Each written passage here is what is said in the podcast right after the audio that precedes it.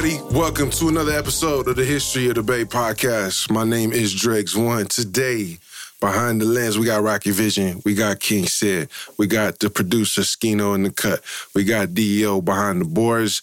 Big shout out to our sponsors, Amoeba Music of San Francisco. Support your local record store. Also got a shout out to folks at Dying Breed, San Francisco, where you can get all these graffiti supplies. And today we got another special guest. You know, we keep coming, man. People from all over the Bay, all over the place, all different types of styles, all different types of stories. We got one of the unsung heroes of the, of the Bay Area hip hop scene, producer extraordinaire, the architect. Yo, peace, peace. What up, y'all? What's up, brother? Thank you for coming through today, man. Man, thank you for having me, man. I appreciate it, man. Yeah, you got an interesting story, and I'm not sure if everybody knows it, and I'm sure there's a lot of details for the people who do know that they haven't heard yet. So I'm excited to to to to get into this conversation. Definitely. And um, for those who don't know, I mean, you've been on tour with Souls of Mischief this whole year. Yep. We just we had them in here a couple months ago, which was an honor to have all four of them brothers talking about the 30th anniversary of 93 to Infinity. Yeah, 30, 30 years, you know? It's a trip. Yeah, man. 93 plus tour dates turn into like, what'd you say, 100 and what? I think we just did like 112. 112, and it's not over. You about to hit uh, New Zealand, Australia. You know what I'm saying? Should have South America coming up soon.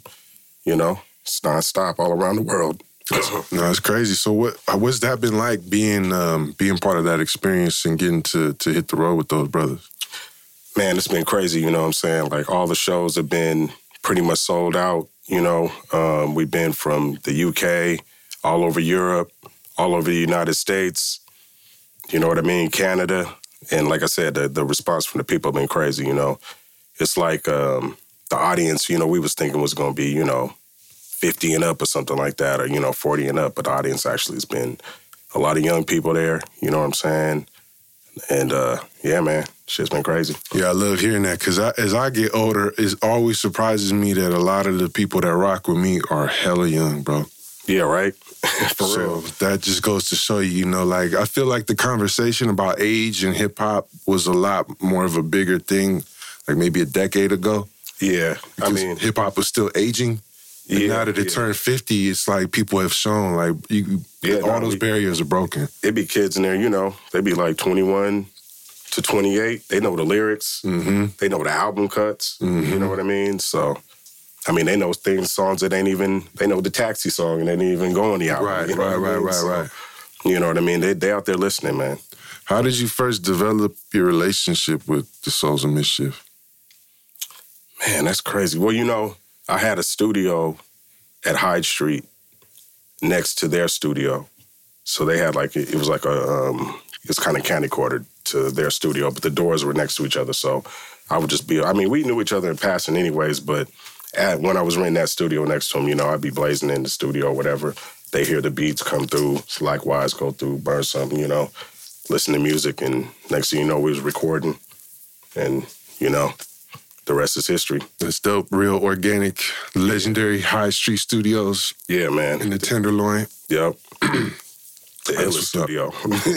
yeah, I mean, there's a lot of like legendary albums that have been recorded there. Oh yeah, definitely. Jefferson Airplane. You know, mm-hmm. James Brown. They said he had recorded something in the room mm-hmm. that I was renting out or whatever. So George Clinton. Yep, George Clinton would be up in that piece. Yeah, it's amazing. It's an amazing bro. experience, man.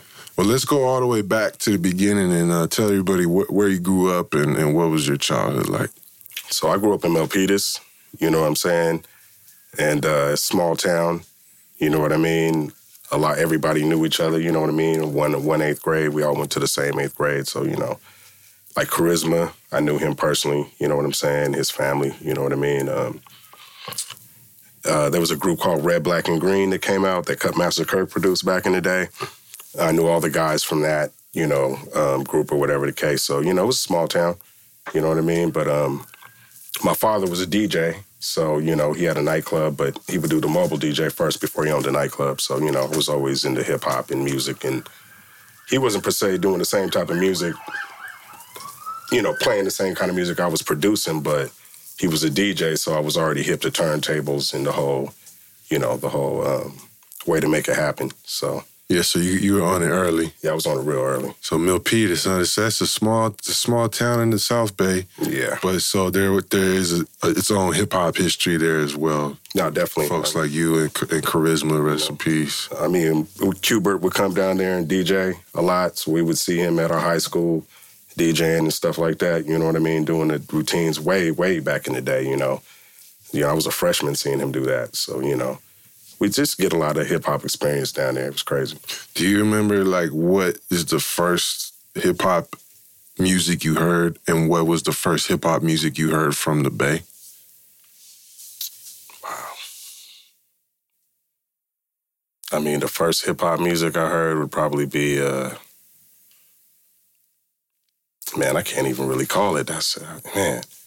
Well, what sticks out in my mind, one of the records that really made me, because I was hearing all kinds of, you know, um, Grandmaster Flash and all that, but a record that sticks out is Schoolly D. Um, it's the record with the, you know, graffiti on it. So um, Smoke Some Kill? It's, it was the one before, Before that. that. Yeah, yeah, yeah. Can't remember off the top of my head, but that particular record, the beats on there was crazy. And uh, that was a moment where I was like, all right, I'm gonna definitely try to make some beats, you know what I'm saying? Um, the first hip hop record from the Bay, wow.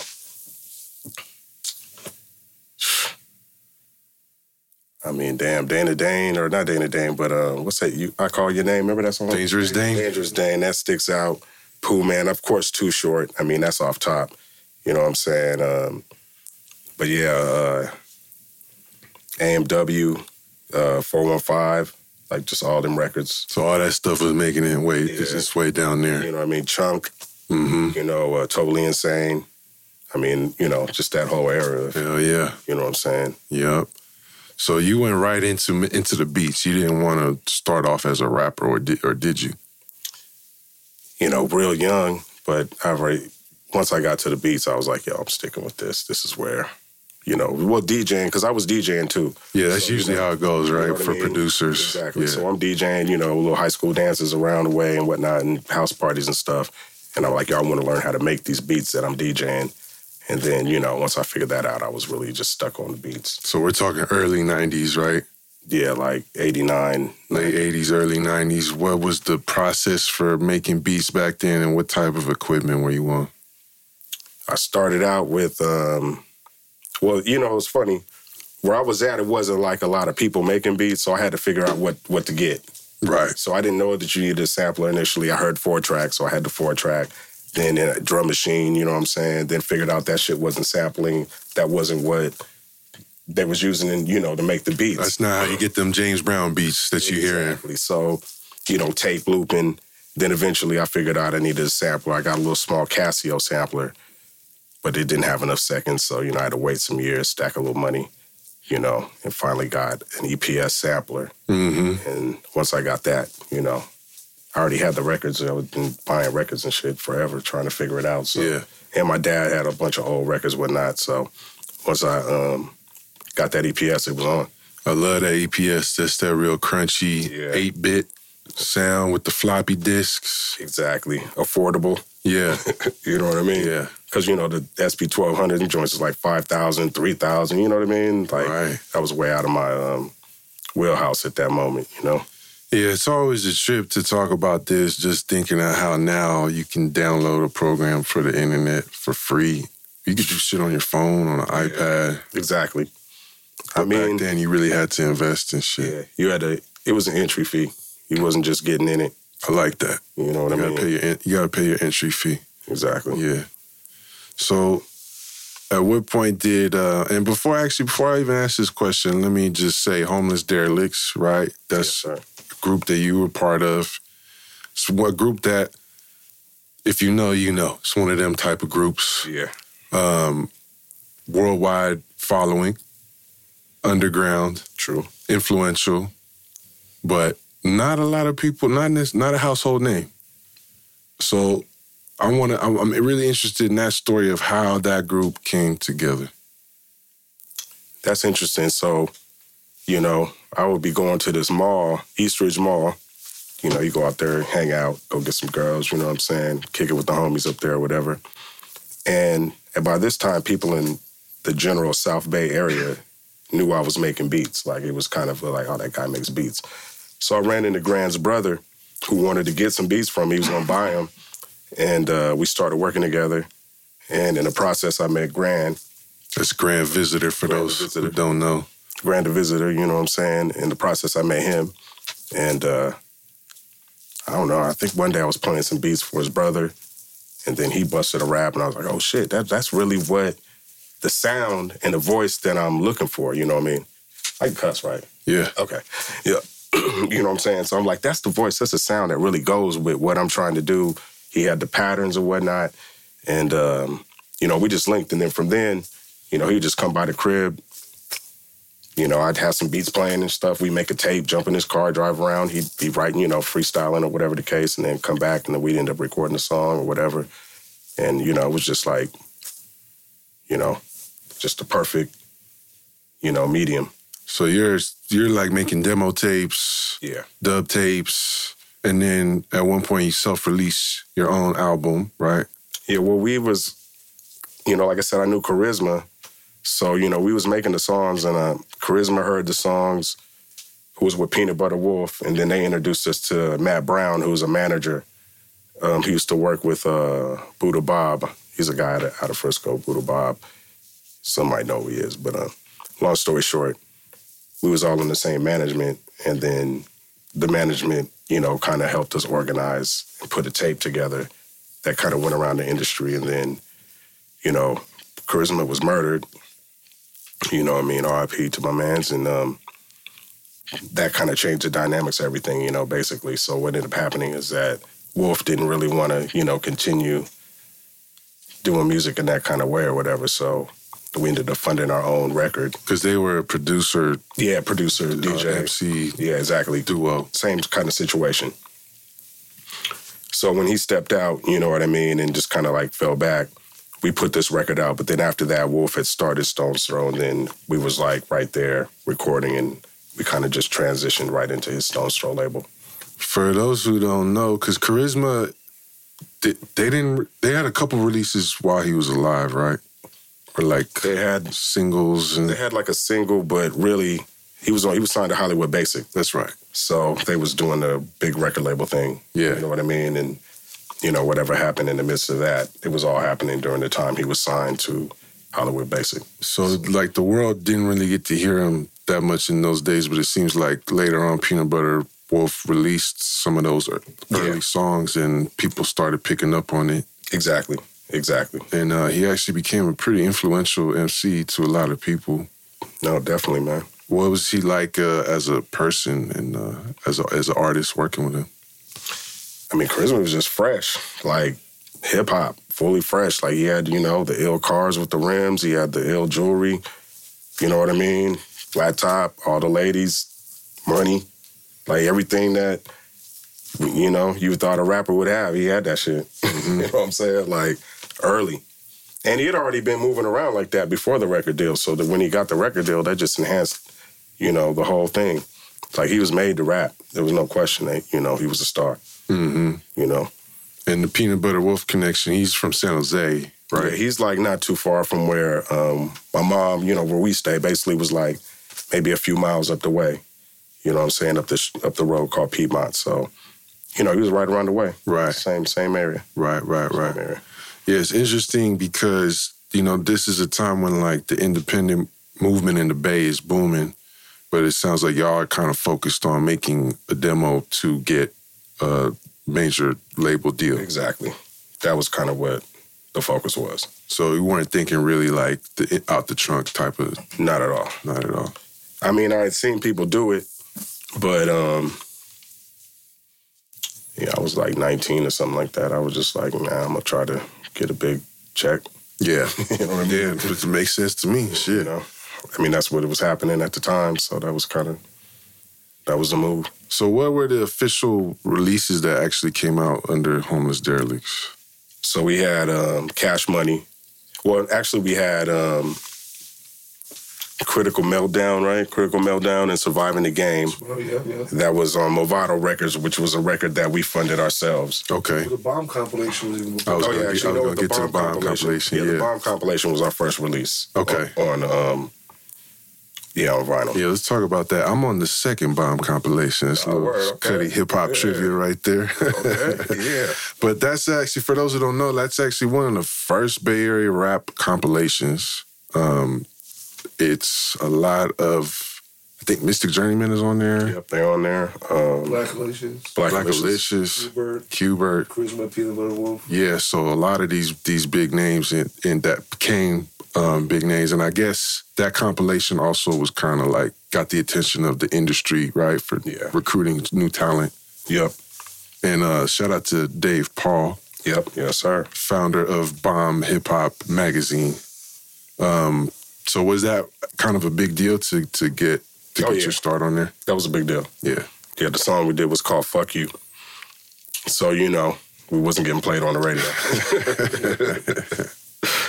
uh, but uh, yeah, no, that was a big deal. I think Total Devastation is on there too, right? Yep, yep. And, and you ended up producing. Yeah, I produced some stuff with them. Um, we had did a. They had a, a, a, um, single out where Diamond D did one side of it, Right. and I did like a remix of the song that Diamond D did. And um, yeah, man, I used to kick with them guys a lot. Yeah. Them some dope dudes. Yeah, yeah. Shout out to the homies Total Devastation. We had them on the podcast too a few episodes back. Oh yeah, Um, but some of these Homeliss Derilex like tapes. Yeah, are- we had, oh, so we had the blue tape. okay. The blue tape was like I think we probably made a hundred of them, but it went into the industry, and then somehow it became a thing. You know what I mean? Like hella people, random people ended up with this tape.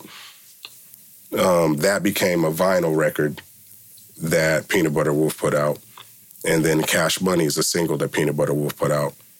Um, the cool thing about Cash Money is that, and um, Critical Meltdown, or no, the Cash Money record actually, we recorded that at Dan the Automator Studio. while- Okay. While they was recording, they was recording uh, Doctor Octagon. It's a trip, man. The Bay Area hip hop scene is a pretty small circle, right? Especially back in those days. Yeah, definitely. It's kind of like if you're really serious about doing it, you're gonna run into other people who are serious about doing this shit too. Nah, definitely, man. But some of these these Homeliss Derilex albums or releases, that are even from the early days, like today, they're collectors' items, Yeah, I would say so. And some of them sell for like hundreds of dollars, and people are like constantly trying to find track them down. How does that feel to uh, to put something out on such a like underground scale and see that it's still relevant in that way so many years later? I mean, it feels good, man. I mean, you know, when you're making the music, you don't know what's gonna happen. So, you know, it feels good to hear about it later, you know. And um yes, things was kind of different in life at that moment, so it's even better to be a little more wiser to be able to, you know, I guess you could say capitalize off of some of those things that are happening. You know what I mean?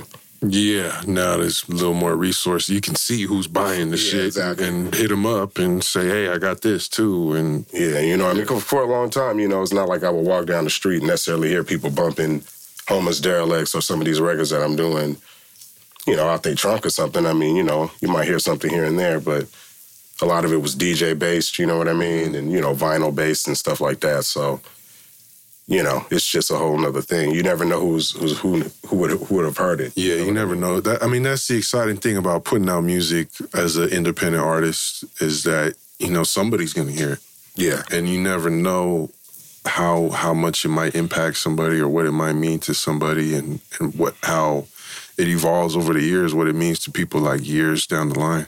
No, definitely. Definitely. So we were talking earlier about the beginnings of Stone Throw Records, and you were right there. For those who don't know, Stone Stone's Throw is like one of the most legendary independent hip hop labels, home to artists such as Madlib and MF Doom and uh, J Dilla, Yes, sir. many more. What were those early days like of um, seeing come into fruition?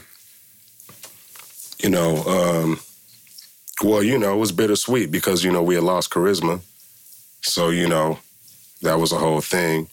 But, um, you know, we didn't get the record deal at that moment. You know what I'm saying? We kind of, that just, you know, dissipated and the manager thing kind of dissipated or whatever. Well, you know what actually happened is that I went to LA to do a record for Coolio. I was going to ask And then when that. that, yeah. happened, the other stuff kind of, you know, we was gone for a minute. because Grand was in LA also at that time for whatever reasons, you know what I'm saying? So we was just not there. When we came back, Wolf had started up with the label. He was working at um, TRC. And um, yeah, he hit us and was like, yo, y'all got that music? Let's put it out. So I ended up putting that one out, the Homeliss Derilex record, the Encore record, and Persevere, um, his first record. You know what I mean? So yeah, man. It was, it was it was a good look. That's dope. I mean, it seems like the approach to that label is just shit that they like, that they believe in, Yeah. and um, it's I mean, we was friends, so Right. it was even more like you know, it wasn't like I had to bring it, and he had to listen to it in a way where whether whether he was gonna like it or not, he Hey, liked man, it. a lot of people start labels and their friends are the last people they Yeah, think of know. putting out. no, that's true though. That's true. But you know, like you know, he just liked what we was doing. He already had heard it because you know he was pretty much around while we was recording it. hmm So you know, it was a, it was a no brainer. That's dope. I mean, I at the moment didn't know or didn't see that Stone Throw would have been such an impactful thing on the industry. You know, right when it's starting, right then. Like I'm, I'm really Yeah. proud of what he's done with it, and you know, salute Wolf. No doubt, I mean- no doubt. Yeah, they're into like all different kinds of music now. Huge, uh, devoted following fan base. I I definitely remember not those early early days of Stone Throw, but the earlier days of Stone Throw where it was just like they had a brand where you knew you could find some shit there that you're not gonna find anywhere else. Yeah, nah, definitely, man. Definitely. In fact, my man Fanatics in the house. Yeah, you shout know. out Fanatic. Yeah, Fanatic was there. You know, he did the Unassisted record for Rasco. You know what I'm saying? So he was in the beginning, right, standing right there with me. You know what I mean? That's So right. That's right. yeah, man. Uh, you also mentioned Coolio. You're on the very first album. Rest in peace, Coolio. Yeah, R.I.P. Coolio, man. It takes a thief. I'm assuming it takes a thief to know a thief. Is what that stands for, right? right. or maybe it takes a thief to get this money in this shady ass industry. I don't know. Yeah. But um, that's a classic West Coast album. Coolio was around, like, wasn't he part of that whole Mad right Circle Yeah, the Maad Circle. Yeah. scene? Yeah, that was clean too. The Maad Circle was right. Right. Yeah. That was WC's uh, first Right. uh, crew. You know Right. what I'm saying? So how did that come together where you end up producing for him? I mean, like I said, a lot of people in the South Bay knew I made beats. So his girlfriend, his brother's girlfriend, knew one of my homie's sisters and was like, "Yo, this guy makes beats. You should come check him out." So his brother Spoon came through to my um, to my house, and I just made a beat on the spot. And he was like, "Okay." When I look back at it, I was like, "Okay, you can work the drum machine, and you know how to work the your you know your machine." It was you know an ASR, not ASR, but EPS. He's like, "You know how to work that thing." Okay, you made a beat with it. So I'm gonna call you. Calls me like three months later, and he's like, "You need to come to LA."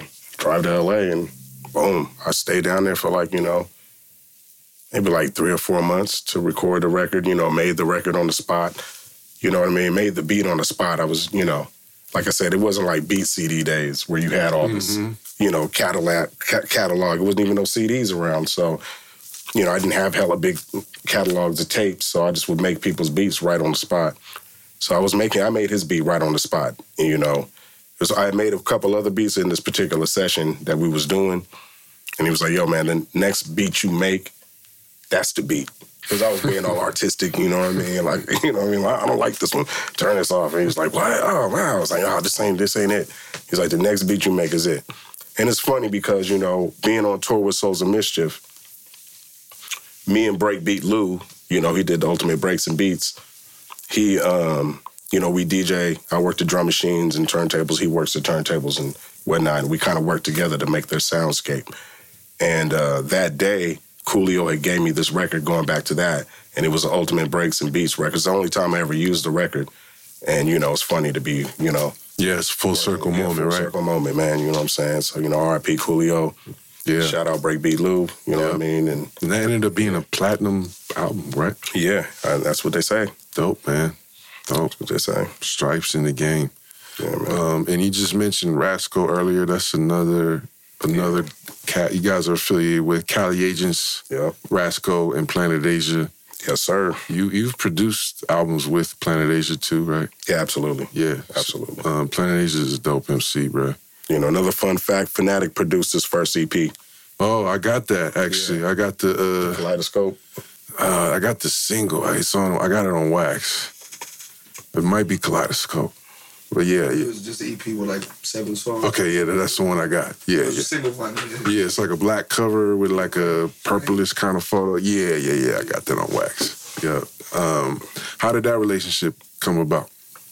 Um, actually, yeah, I met Planet Asia through Fanatic. Okay. You know what I'm saying? Shit, how do you uh, guys know each other? Homie Jerron from San Jose. Okay. Like, Yeah, yeah.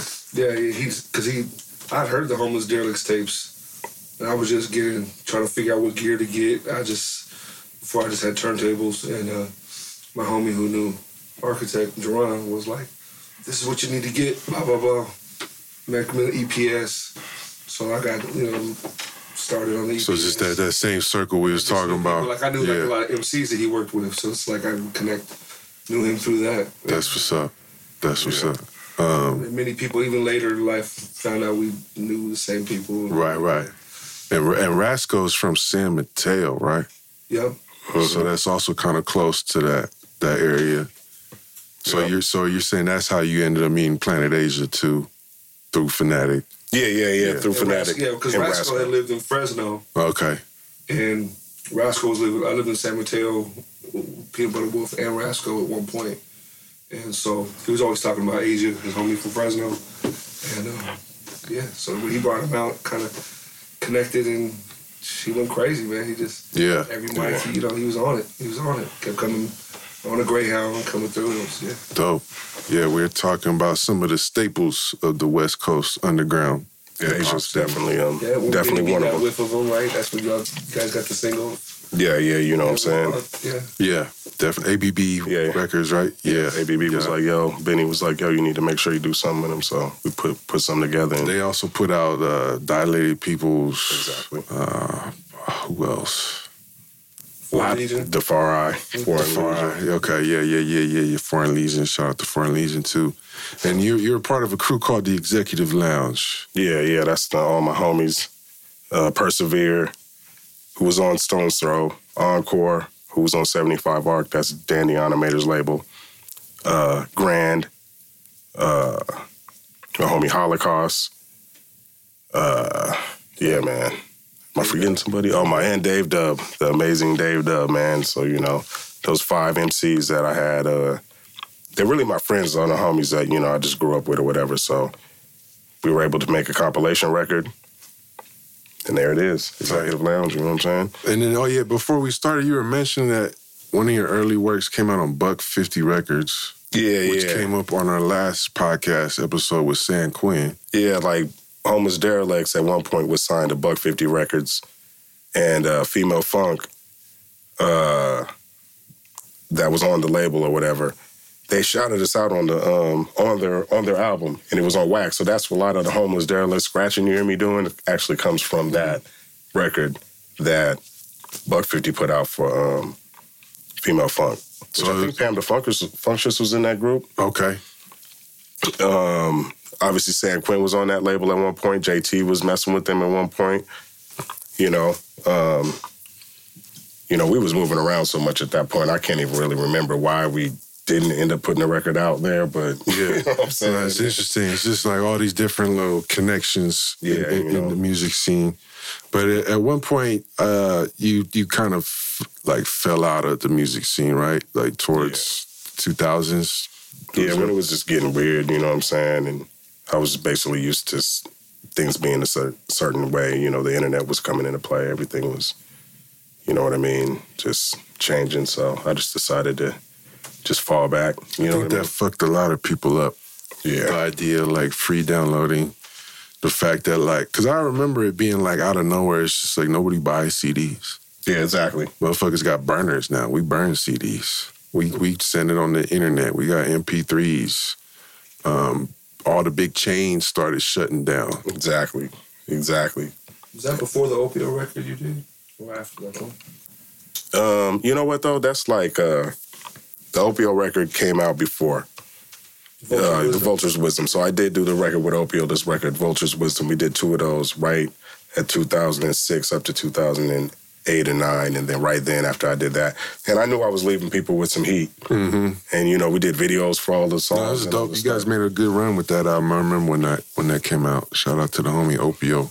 Yeah, man. Shout out to the folks. But, Yeah. um, yeah. So you know, I just basically, uh I just need to take a break, man. Take a break, You know break, what I your mean? mind right. Let everything kind of come together. Was there anything in particular that brought you back? Because you've been dropping prolifically lately. You know, once I started hearing, uh well, you know, I always would drop stuff like I had little beats here and there on like Asia projects and stuff like that during the whole time.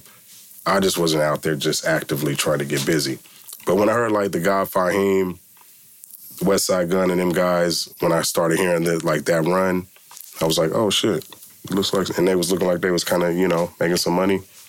I was like, all right, maybe it's back. You know, maybe some of the things that you know I'm into is kind of you know back in play. And uh You dropped two Homeliss Derilex records up before that, remember? There were no Stones Throw. The SB 12 first. oh yeah, I did do it, but those were older records. albums, though, yeah. Yeah, those was already recorded though. Or, Like that's what people don't realize. Like that record I dropped with Planet Asia, we recorded that like in 2005 or something like that. Oh, okay. Then Right, I dropped the it like Yeah. 10 years later. It was just sitting on my hard drive. But But yeah, I mean, this there's been like a renaissance lately of like, uh, I, I- I don't know if I want to say boom bap, but it's better than saying backpack rap. But yeah, you know, sample based hip hop. yeah, exactly. It, it, exactly. it, uh, it's been a renaissance. Like I definitely feel like Griselda and um, Rock Marciano, yeah, exactly. Alchemist, You know. cats like that have been really making that a wave. Yeah, no, they definitely been at it. You know Yeah. what I mean? So, you know, I was like, yo, I got to get a piece of that. Yeah, and the God Fahim, you've done a few projects with him. Yeah, I did some stuff with him with uh, Mach-Hommy. Um, yeah, you know, other guys in that um, whole lane. You know what I'm saying? Uh, just did something with this dude, um, uh, Mickey Diamonds, and uh, this other guy, Cochise. Like they did a song together that people are really messing with.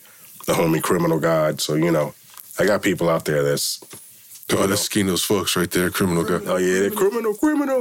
yeah, yeah, I produced that.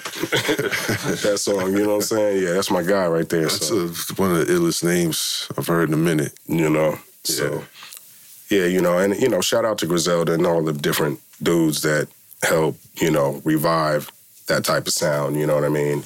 It wasn't- you know, it's not just Griselda though. It's No, no, lot- definitely not. Definitely there, not. you know? Definitely not. Yeah. Salute to all them dudes. You Yeah, know? yeah. No, it's exciting. I mean, it, now I feel like it's it might be the to me, it might be one of the best areas of hip hop because there's just something for everybody, and you can just find it. There's Exactly. no um, there's no middleman record label mainstream type of thing anymore. That's kind of phasing out because now you can if you don't like something, you just go listen to something else. Yeah, exactly. And there's Exactly. radio stations that play different types of hip hop, and there's podcasts, and there's it's just whatever you're into. If you're into drive-by gangster music, you can Yeah. play it all day. You're good. If you like fucking sample shit with no drums, all day. Yep. If you like shit that still sounds like 92 G Funk, hey, you got it. Whatever you want is out there.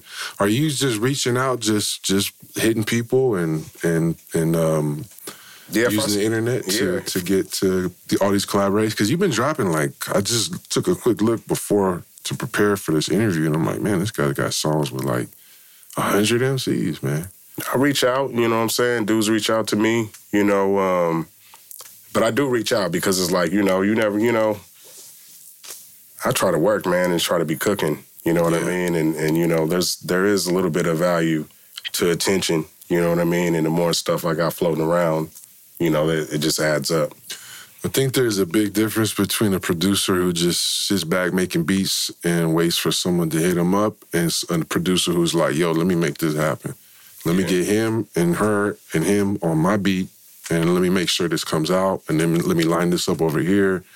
Like you really, you got to really stay on on your grind in this shit. Exactly.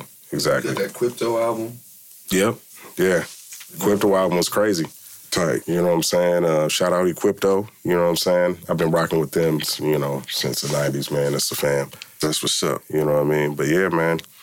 I, like I said, I try to reach out to anybody. If I come across this shit and I'm sitting on the internet or something, and you got bars and something, you busting. I'm looking at the Instagram. I'll hit you in the DM like, "Yo, what's up, man? That's right. Let's listen. You know, let's work." That's dope. That's dope. And and you've been uh, collaborating with different labels too, like overseas labels. Yeah, I've worked with um, a couple different labels overseas. Um, this label Derinkle, Rap Derinkle, or something like that. Um, I just did a record with Tajai um, with Chopped Herring Records. Tajai from Souls of Mischief. It's called Black Tech. Check that out. Um, only on vinyl right now. Dope. So you know, yeah, man, yeah. Are you still on the uh, EPS, or what, what kind of equipment are you on now? I'm on the MPC. Okay. You know what I'm saying? Which version? Uh, I'm rocking the MPC one. Okay. You know what I mean? Um, yeah, I'm messing with that right now. I got an 808 clone thing that I try to use with this S2000. So I'll be trying to like, you know, mix and match, do some old school stuff. You still got my 4000, but you know, I just don't have the time these days. I got to be able to move through the beats and do workflow fast, No doubt. you know. What's what's the most important advice you would give to a producer who's trying to get their music out there and get in the game? Man, I'd say, um, hmm, that's a good question. I mean, use the internet. Everybody's at your fingertips. You know, I'd say that first and foremost. You know what I'm saying? If you're good, they're going to holler back at you. I'd say that first and foremost. You know, um, you know, make sure you keep it funky. You know, make sure you still, you know, switching your styles up and trying to get fresh. You know what I'm saying? Um, yeah, man. And, uh, you know, keep your fingers crossed, man. That's all I can say. a little bit of luck goes a long way. you know? Well, that's what's up, man. I mean, uh, this has been a long, long career for you. You're still on the road. You're still putting out tons of music. You're still staying busy, keeping your ear to the street. Anything coming up that we should be looking out for? Um, man. Yeah. Um, I can't really just say quite yet, but yeah, keep your ears out. The architect, you know, I'm gonna be working with a lot of up and coming rappers that's like, you know, you're gonna be hearing about them. So I just don't want to say quite yet because I'm not. The the records aren't quite done, but I will be coming to a city near you. So That's know right. that much, so you can hear my beat set. If you MC, come out. You know what I mean? Maybe get some beats from me or something like that. But um, I will be coming to a city to do my beat set with my man Fanatic. So you know, look out for that. The Architect and Fanatic That's to y'all city soon. That's what's up. Appreciate y'all, brothers, stopping by. I'm glad we got to to tell you part of your story. Man, I appreciate You it. know, you're the first uh, representative of Milpitas, man. I try to cover Yeah. every every part of the Yeah, bay on this know, you know what I'm podcast. yes, sir.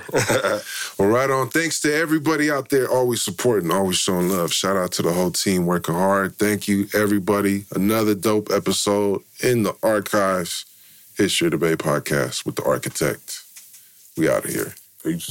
Recognize where you got the game. We got our own style, got our own slang. Northern California is a West Coast thing. This is the history of the Bay.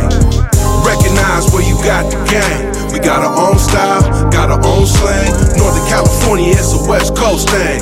This is the history of the Bay.